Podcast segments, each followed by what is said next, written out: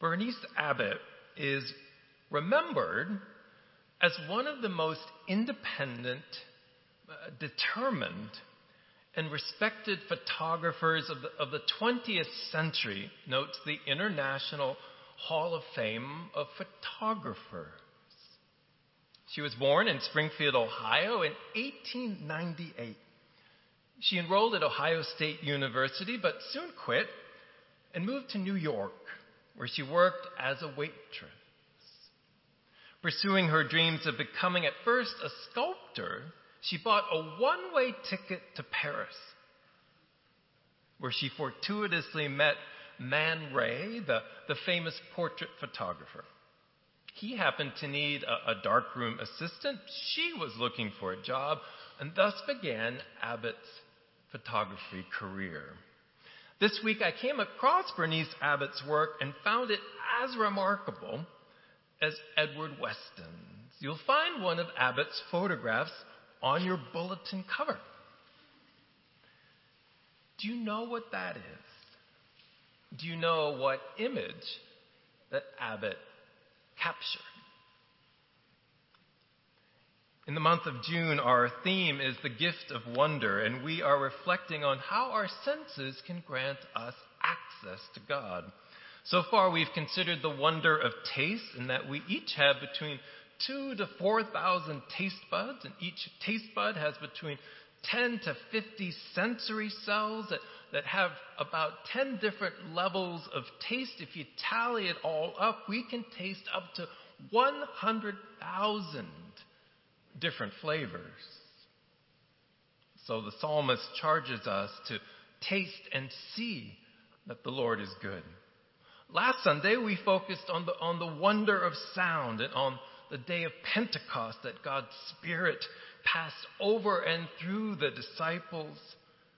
We also discussed that it is through the sound of music, as the psalmist teaches, that we can praise God. This morning, we turn to the wonder of light and sight, and we turn to John's Gospel. As you know, John's Gospel records events that are not necessarily found in the other three Gospels. And Jesus performs what are called signs that are effectively miracles. In John's Gospel, there are 7 of these signs.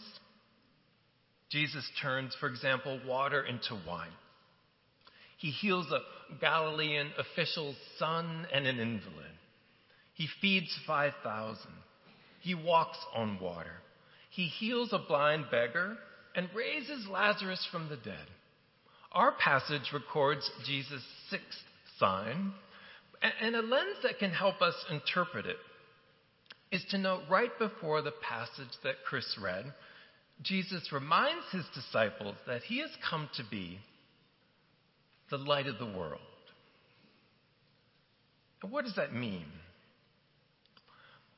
To answer that question, it's helpful to first remind ourselves what light is exactly. Do you know what light is?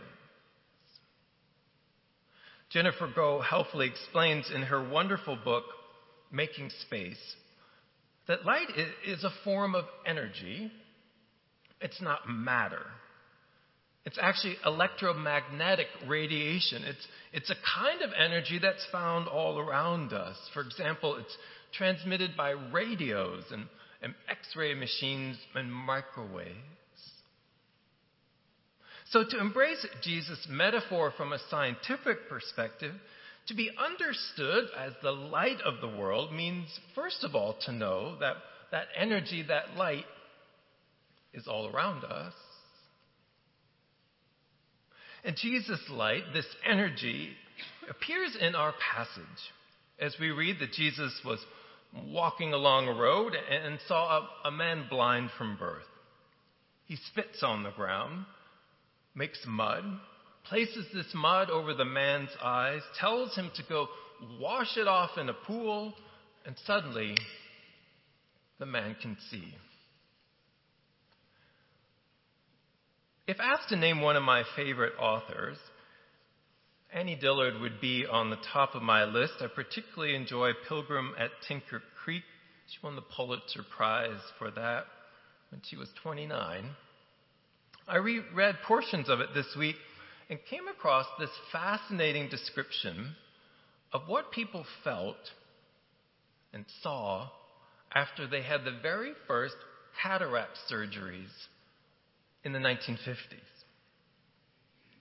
Dillard notes, in general, the newly sighted see the world as a dazzle of color patches. They are pleased by this sensation of color and learn to name the colors, but the rest of it is difficult.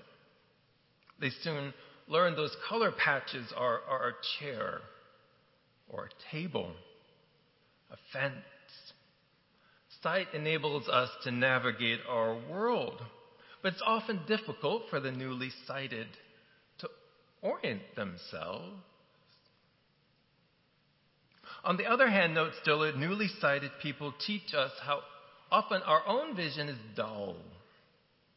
To one patient, a human hand was something bright and then with holes. A 22-year-old girl was so dazzled by the world's brightness, she kept her eyes shut for 2 weeks. When she opened her eyes, astonishment covered her features, and she said, "Oh God, how beautiful." Have you known someone who had his or her sight restored? Have you ever been dazzled by the light, perhaps during a glorious Lake Michigan sunset, and thought, "Oh God, how beautiful"? Then you can imagine how this man felt. After the mud had been washed off his eyes, he would have seen, for example, an olive grove for the first time, the glimmering Mediterranean light on its twisted branches and smooth fruit. He would have seen white sheep roaming over green grass, two distinct color patches. He would have seen his parents' face for the first time, wispy gray hair, creases on their foreheads, and tears running down their cheeks. Which leads us to this question, how did this come about? What is the meaning of this sign? What happened? Groh explains that we can see light because of light-sensing neurons called photoreceptors that line the retina in the back of our eye. Photoreceptors receive their light-sensing properties first because of molecules that are called photopigments. And they're sort of like paint. They reflect the light of some wavelengths, but absorb others. They also act as sort of a light switch. When light reaches them, they flip on. They also change shape as light reaches them, these photopigments. And is that not truly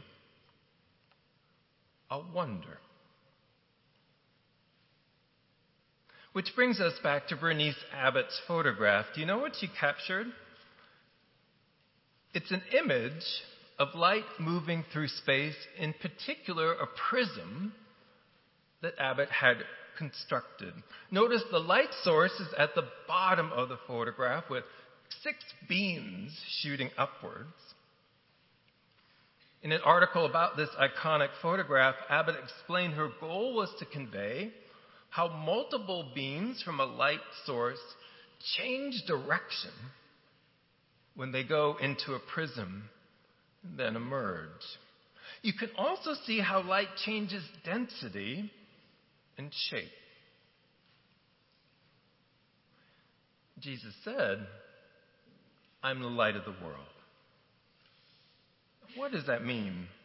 We know, first of all, that light is energy, it's not matter. We know that God created us with the ability to see this energy and this light with our photoreceptors and our photopigments that turn off and on and change shape. We know, as Abbott's photograph so beautifully renders, that light is not static, but it can change density. It can change direction. To sum up the meaning, the purpose, even the metaphor of light, I thought this week, one way to think of light is that it creates change. And in the 9th chapter of John's Gospel, the light of the world changes everyone around him. First, Jesus changes a blind man's life.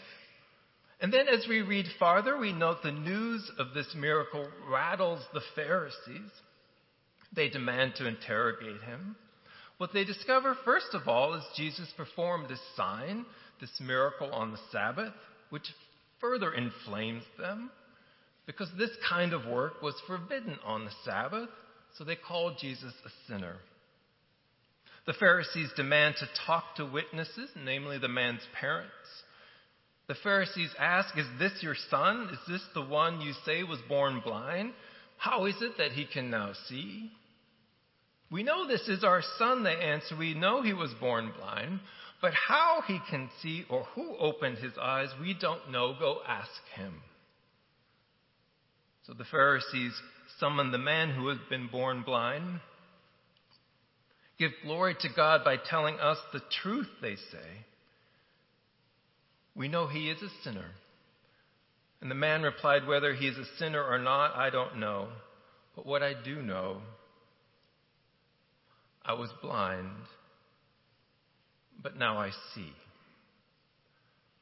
They asked him, "How did he open your eyes? I've already told you.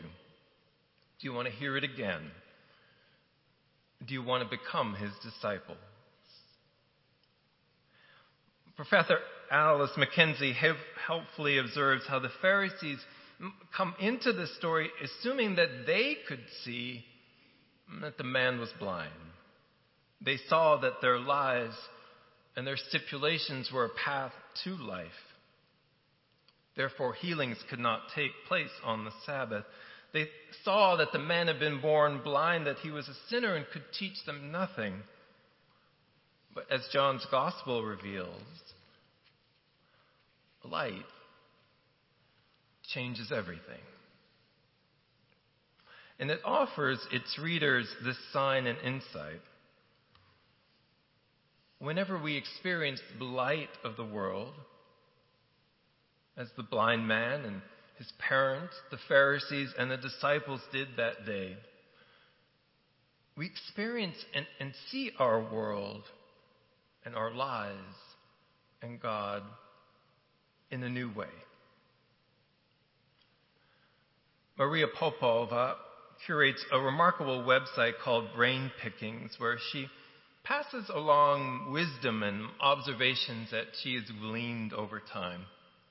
She notes in one blog post how many legendary artists can trace their creative path to this single moment of revelation, in which they were suddenly able to see these invisible dimensions of the world.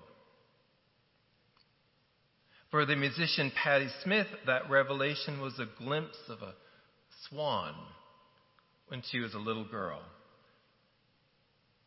For author Virginia Woolf, it was a gardening epiphany she had. For author Pablo Neruda, it was a hand through a fence when he was a child. For Albert Einstein, it was when he held a compass for the first time. The author James Baldwin tells this story. He says, "I remember standing on a street corner with a friend who was a painter. And he pointed down and said, 'Look,' and I looked, and all I saw on the pavement was water. And my friend said, 'Look again,' which I did, and suddenly I saw oil on the water, and the city reflected in that puddle. It was a great revelation to me,' says James Baldwin. 'I can't explain it.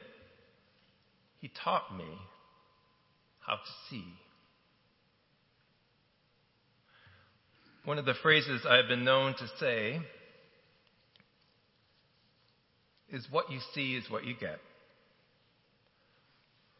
I've offered that phrase when involved, for example, in interviewing candidates for a job posting. If, for example, a candidate arrives late for an interview, I might say to those involved in the hiring process, what you see is what you get. But also, if a candidate is on point and answers the question and makes a great impression, what you see is what you get. But this week, I realized there is an entirely different way to understand that phrase. What you see is what you get. Namely, if we don't keep our eyes open, there is so much that we miss. Namely, in God's good and marvelous creation. Because if you're like me, all too often, we walk right back the blooming peonies in a neighbor's garden, the brown eyes of someone we love. All too often we are like the Pharisees, believing for misguided reasons that we have seen everything there is to see, and our minds and our imaginations are closed to new ideas and to revelation. But the good news John's Gospel proclaims this morning is light changes everything. Light restores. It reveals. It illuminates. It inspires. The light of the world shows us the way. What you see is what you get. So may we all this month, I pray, get the gift of wonder that sight extends to each one of us. And may we this month join our voices with the blind man and say, I was blind, but now I see. In the name of the Father, and of the Son, and of the Holy Spirit. Amen.